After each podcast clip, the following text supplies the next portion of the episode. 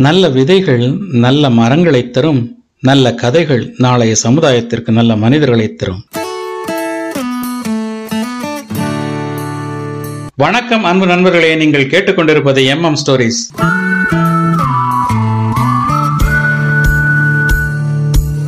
அந்த மூன்றாவது பயணி இந்த சிறுகதைக்கு முழு உரிமை மீ. மணிகண்டன். எழுதிய நாள் இருபத்தி நாலு ஆகஸ்ட் ரெண்டாயிரத்தி இருபத்தி ஒன்று இடம் டெக்சஸ்.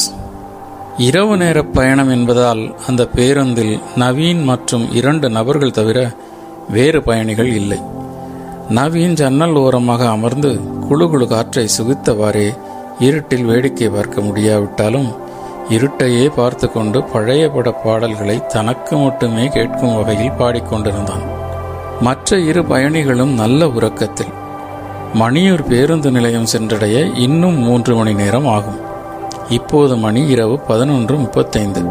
கண்டக்டர் தனியே ஒரு இருக்கையில் அமர்ந்து பயணச்சீட்டு வரவு கணக்கை பார்த்த வண்ணம் நூறு ஐம்பது இருபது பத்து என ரூபாய் தாள்களை அடுக்கி கொண்டிருந்தார். டிரைவர் சாலையிலிருந்து பார்வையை நகர்த்தவில்லை. பேருந்து அறுபது முதல் எழுபது கிலோமீட்டர் வேகத்தில் பயணித்துக் கொண்டிருந்தது. சாலையின் இருபுறமும் மரங்கள் கும் இருட்டு. பேருந்தின் ஹெட்லைட் வெளிச்சம் தவிர நிலவு வெளிச்சம் மட்டுமே அந்த சாலைக்கு துணையாக இருந்தது. பேருந்தினுள்ளும் ஒன்றிரண்டு விளக்குகள் தவிர மற்ற விளக்குகள் அணைக்கப்பட்டிருந்தது. லேசாக உழந்து கொண்டிருந்த ஒரு விளக்கின் கீழ் இருக்கை ஒன்றில் அமர்ந்து பணத்தை எண்ணி அடுக்கி முடித்த கண்டக்டர் டிரைவர் அருகில் சென்று சற்று உரையாடலாம் என்ற எண்ணத்தில் எழுந்து நடந்தார். வழியில் விழித்திருக்கும் நவீனை பார்த்து என்ன சார் தூக்கம் வரலையா? என்றார். இருட்டு நல்லா இருக்கு சார். காற்று குழு குழுன்னு இதமாக இருக்கு. என்ஜாய் பண்ணிட்டு இருக்கேன் என்று பதிலளித்தான் நவீன். சிரித்து கொண்டே நகர்ந்தார் கண்டக்டர் டிரைவருக்கு அருகாமையில் அமர்ந்தார் கண்டக்டர் கண்டக்டர் வந்ததை கண்ட டிரைவர் ஏம்பா மாங்குடியில் நிப்பாட்டி சாப்பிட்டுட்டு போகலாமா மூணு மணி ஆகிடும் மணியூர் போகிறதுக்கு அது வரைக்கும் பசி தாக்கு பிடிக்க முடியாது என்றார்.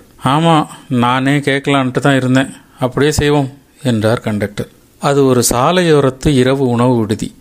அங்கே வேலை பார்க்கும் சிறுவன் ஒருவன் அந்த விடுதியின் முன்னும் சாலை ஓரமாகவும் நின்று கொண்டு பேருந்தை கைகாட்டி உணவு விடுதியின் அருகாமையில் நிறுத்தும்படி சைகை காட்டிக் கொண்டிருந்தான். அந்த வழியே போகும் பேருந்துகளை இதுபோல் கைகாட்டி உணவு விடுதிக்கு அழைப்பது அவர்களின் இயல்பான பழக்கம். காரணம் அந்த சாலையில் செல்லும் பேருந்து மற்றும் வெகு தூர பயணம் மேற்கொள்ளும் வாகனங்களை மட்டுமே நம்பி அந்த உணவு விடுதி இயங்கி வருகிறது. இந்த இடத்திலிருந்து மாங்குடி ஊருக்குள் செல்ல இரண்டு கிலோமீட்டர் தூரம் செல்ல வேண்டும். இருந்தாலும் அடையாளத்திற்கு அந்த உணவு விடுதியை பயணிகள் மாங்குடி உணவு விடுதி என்றே அழைப்பது வழக்கம். சிறுவன் காட்டிய திசையில் பேருந்தை நிறுத்தினார் டிரைவர். சிறுவன் பேருந்தினுள் எட்டி பார்த்தான். என்ன சார்? பேசஞ்சர் யாரும் இல்லையா? ஆள் இல்லாத பஸ்ஸை நிப்பாட்டினேனான்னு ஓனர் என்ன திட்ட போறாரு? என்றான். ஏன்பா இருக்கவங்கள பார்த்தா பேசஞ்சரா தெரியலையா? என்றார் கண்டக்டர் நாங்கள் சாப்பிட்றதுக்கு காசு கொடுத்துருவோன்னு சொல்லு தம்பி. ஓனர் திட்டமாட்டாரு என்று சொல்லிக்கொண்டே என்ஜினை ஆஃப் செய்தார் டிரைவர் விடுதி வாயில் அருகில் இருந்த கேசட் கடையிலிருந்து பழைய பாடல் ரம்யமாக ஒலித்து கொண்டிருந்தது. ஒரு பெண்ணை பார்த்து நிலவை பார்த்தேன் என்று டிஎம்எஸ் வாலியின் வரிகளை உணர்ச்சி பூர்வமாக பாடிக்கொண்டிருந்தார் நவீன் இன்னும் சன்னலோர பார்வையை விளக்கவில்லை. மற்ற இருவரும் ஆழ்ந்த உறக்கத்தில் கண்டக்டர் நவீனின் அருகில் சென்றார். ஒருவேளை உறங்கினால் எழுப்ப வேண்டாம். விழித்திருந்தால் சாப்பிட அழைக்கலாம் என்ற எண்ணத்தில் சற்று நவீனின் முகத்தை உற்று நோக்கினார். அதே நேரம் டிரைவர் கண்டக்டரிடம் ஏன்பா சீக்கிரம் இறங்குப்பா பசிக்குது என்றார். இதோ வந்துட்டேன்னு பேசஞ்சர் யாராவது முழிச்சிருந்தா சாப்பிட்றீங்களான்னு கேட்கலான்னு வந்தேன் என்றார் கண்டக்டர். சரி சரி சீக்கிரம் கேளு என்று சொல்லிவிட்டு இருக்கிறது ஒன்றரை டிக்கெட்டு ஒவ்வொருத்தரையும் பக்கத்தில் போய் கேட்கணுமாக்கும் என்றார் டிரைவர் தனக்குள். நவீன் விழித்திருப்பதை உறுதி செய்து கொண்ட கண்டக்டர் சார் சாப்பிட வரலையா? என்று கேட்க நவீன் உடன் பதிலளித்தான் சார் எனக்கு பசி இல்லை. நீங்கள் போயிட்டு வாங்க. டிஎம்எஸ் பாட்டு நல்லா இருக்கு. நான் இந்த பாட்டை கேட்டுட்டு இங்கேயே இருக்கேன் என்றான். அப்போ சரி ஒரு பதினஞ்சு நிமிஷம் ஆகும் என்று நவீனிடம் சொல்லிவிட்டு அண்ணன் வந்துட்டேன் என்று பேருந்தை விட்டு இறங்கி வேகமாக டிரைவர் அருகில் ஓடினார் கண்டக்டர். விடுதி வாயில் உட்புறம் கல்லாவில் ஓனர் அமர்ந்திருந்தார். டிரைவரையும் கண்டக்டரையும் பார்த்து வாங்க வாங்க என்றார். உள்ள டேபிள் இருக்கா? பார் தம்பி என்று சிறுவனுக்கு கட்டளையிட்டார் ஓனர். என்ன சார் பேசஞ்சர் இல்லைன்னா தம்பியை திட்டுவீங்களா தம்பியை பயமுறுத்தி வச்சிருக்கீங்களே என்றார் சிரித்துக்கொண்டே டிரைவர் ஓனரிடம். யாரு? பையன் சொன்னானா? அப்படியெல்லாம் பயமுறுத்த மாட்டோம் சார். அவனா அப்படி நினச்சிக்கிறான் என்றார் பதிலுக்கு சிரித்துக்கொண்டே ஓனர். தொடர்ந்து போங்க போய் மொத பசிக்கு என்ன வேணும்னு பார்த்து சாப்பிடுங்க சார் என்றார். சிறிது நேரத்தில் பசியாறிய கண்டக்டரும் டிரைவரும் கல்லாவின் அருகில் வந்தனர். ஓனரிடம் பில் கொடுக்க சொன்னால் தம்பி உங்களை வந்து பார்க்க சொல்கிறான் என்றார் கண்டக்டர். ஆமாம் சார். உங்ககிட்ட எப்போ நான் பணம் வாங்கியிருக்கேன்? நீங்கள் கிளம்புங்க. உங்கள் டியூட்டியை பாருங்கள் என்றார் ஓனர் மிகுந்த பாசமாக. பேசஞ்சர் இருந்தாலும் பரவாயில்ல. இன்றைக்கி நம்ம வண்டியில் பேசஞ்சரும் இல்லையே. நீங்கள் பில்லை கொடுங்க என்றார் டிரைவர் கட்டாயமாக. அடடா அதெல்லாம் கணக்கு இல்லை. நீங்கள் எப்போவும் நம்ம விருந்தாளி தான் கிளம்புங்க. மீண்டும் சந்திப்போம் என்று மகிழ்ச்சியாக சொன்னார் ஓனர். ஓனரின் அன்புக்கு அடிபணிந்த டிரைவரும் கண்டக்டரும் விடைபெற்று கொண்டு தங்களின் பேருந்து நோக்கி நடந்தனர். கடலோரம் வாங்கிய காத்து என்று வாலியின் வரிகளை காற்றில் கலந்து கொண்டிருந்தார் டிஎம்எஸ் பேருந்தில் ஏறிய டிரைவர் என்ஜினை ஸ்டார்ட் செய்ய கண்டக்டர் பின்படிக்கட்டு வழியாக ஏறி எல்லா இருக்கைகளையும் நோட்டமிட்டார். இன்னும் அந்த இருவர் ஆழ்ந்த உறக்கத்தில் இருந்தனர். நவீன் விழித்து கொண்டுதான் இருந்தான். என்ன சார்? சாப்பிடவும் போகல. இறங்கி யூரின் பாஸ் பண்ண கூட போன மாதிரி தெரியல. உட்கார்ந்த இடத்துல அப்படியே இருக்கீங்க? என்று நவீனிடம் பேச்சை தொடர்ந்தார் கண்டக்டர் நான் கிளம்பும் போதே முட்டை பிரியாணி சாப்பிட்டு தான் கிளம்புனேன் என்றான் நவீன். டிரைவர் தலைக்கு மேல் இருந்த கண்ணாடியை பார்த்தார். தனக்கு பின்னால் கண்டக்டரும் உறங்கும் மற்ற இரண்டு பயணிகளும் தெரிந்தனர். பேசிக்கொண்டே டிரைவரின் அருகாமையில் இருந்த இருக்கை ஒன்றில் வந்த வந்தார் கண்டக்டர் யார்கிட்டயா பேசுற? நீயா பேசிட்டு வர்ற? வேப்பல் அடிக்கணுமா? என்று கேட்டு சிரித்தார் டிரைவர் பேசஞ்சர் கிட்ட தான் வேற யார்கிட்ட என்று பதிலளித்தார் கண்டக்டர் பிறை நிலா வானில் பேருந்து சாலையில் நிலவுக்கு பேருந்து துணை பேருந்திற்கு நிலா துணை எனும் புரிதலில் அந்த சாலையில் இருட்டு அமைதியாக கடந்து கொண்டிருந்தது. பேருந்தின் ஹெட்லைட் வெளிச்சம் சாலையில் இருக்கும் குண்டு குழிகளை தெளிவாக காட்ட டிரைவர் இடது வலது என ஸ்டேரிங்கை லாபகமாக திருப்பி பேருந்தை செலுத்திக் கொண்டிருந்தார். மணியூரின் எல்லை ஆரம்பம் என்பதை அந்த இருபது அடி உயர வளைவு கம்பீரமாக உணர்த்தி கொண்டிருந்தது. வளைவை கடந்ததும் ஏம்பா கோயில் சைடா போலாமா? ரோடு வேலை முடிஞ்சிடுச்சா ஏதாவது தெரியுமா? என்று கண்டக்டரிடம் வரிசையாக கேள்விகளை தொடுத்தார் டிரைவர். சற்று நேரம் பதில் இல்லை. திரும்பி பார்த்தார். உறக்கத்தில் இருந்தார் கண்டக்டர். மணியூர் பேருந்து நிலையம். மணி இரண்டு ஐம்பது அதிகாலை. அந்த இரண்டு உணவு விடுதிகள் மற்றும் அந்த மூன்று பெட்டிக்கடைகள் தவிர மற்ற கடைகள் அனைத்தும் மூடப்பட்டிருந்தது. பெட்டி கடைகளின் முன் அன்றைய நாளிதழ்களை பரப்பி எடுத்து சிறு சிறு கட்டுகளாக அடுக்கிக் கொண்டிருந்தனர். அவர்கள் அந்தந்த கடைகளில் வேலை பார்ப்பவர்களாகவோ அல்லது கடை உரிமையாளர்களாகவோ இருக்கக்கூடும். பயணிகள் சிலர் ஆங்காங்கே விழித்து கொண்டும் சிலர் தங்களின் சுமைகளில் சாய்ந்து உறங்கிக் கொண்டும் அதிகாலை வரப்போகும் தங்களின் பேருந்திற்காக காத்திருந்தனர். நிறுத்தம் பார்த்து பேருந்தை நிறுத்தினார் டிரைவர். கண்டக்டரும் விழித்து கொண்டார். கொஞ்சம் கண் அசந்துட்டேன் என்றார் டிரைவரிடம். பரவாயில்ல பேசஞ்சர் எழுப்பு மணியூர் வந்துருச்சு என்றார் டிரைவர். ஆ ஆமாம் என்று கொட்டாயை விட்டு கொண்டே சொல்லிவிட்டு உறங்கிக் கொண்டிருந்த இருவரை நோக்கி நடந்தார் கண்டக்டர்.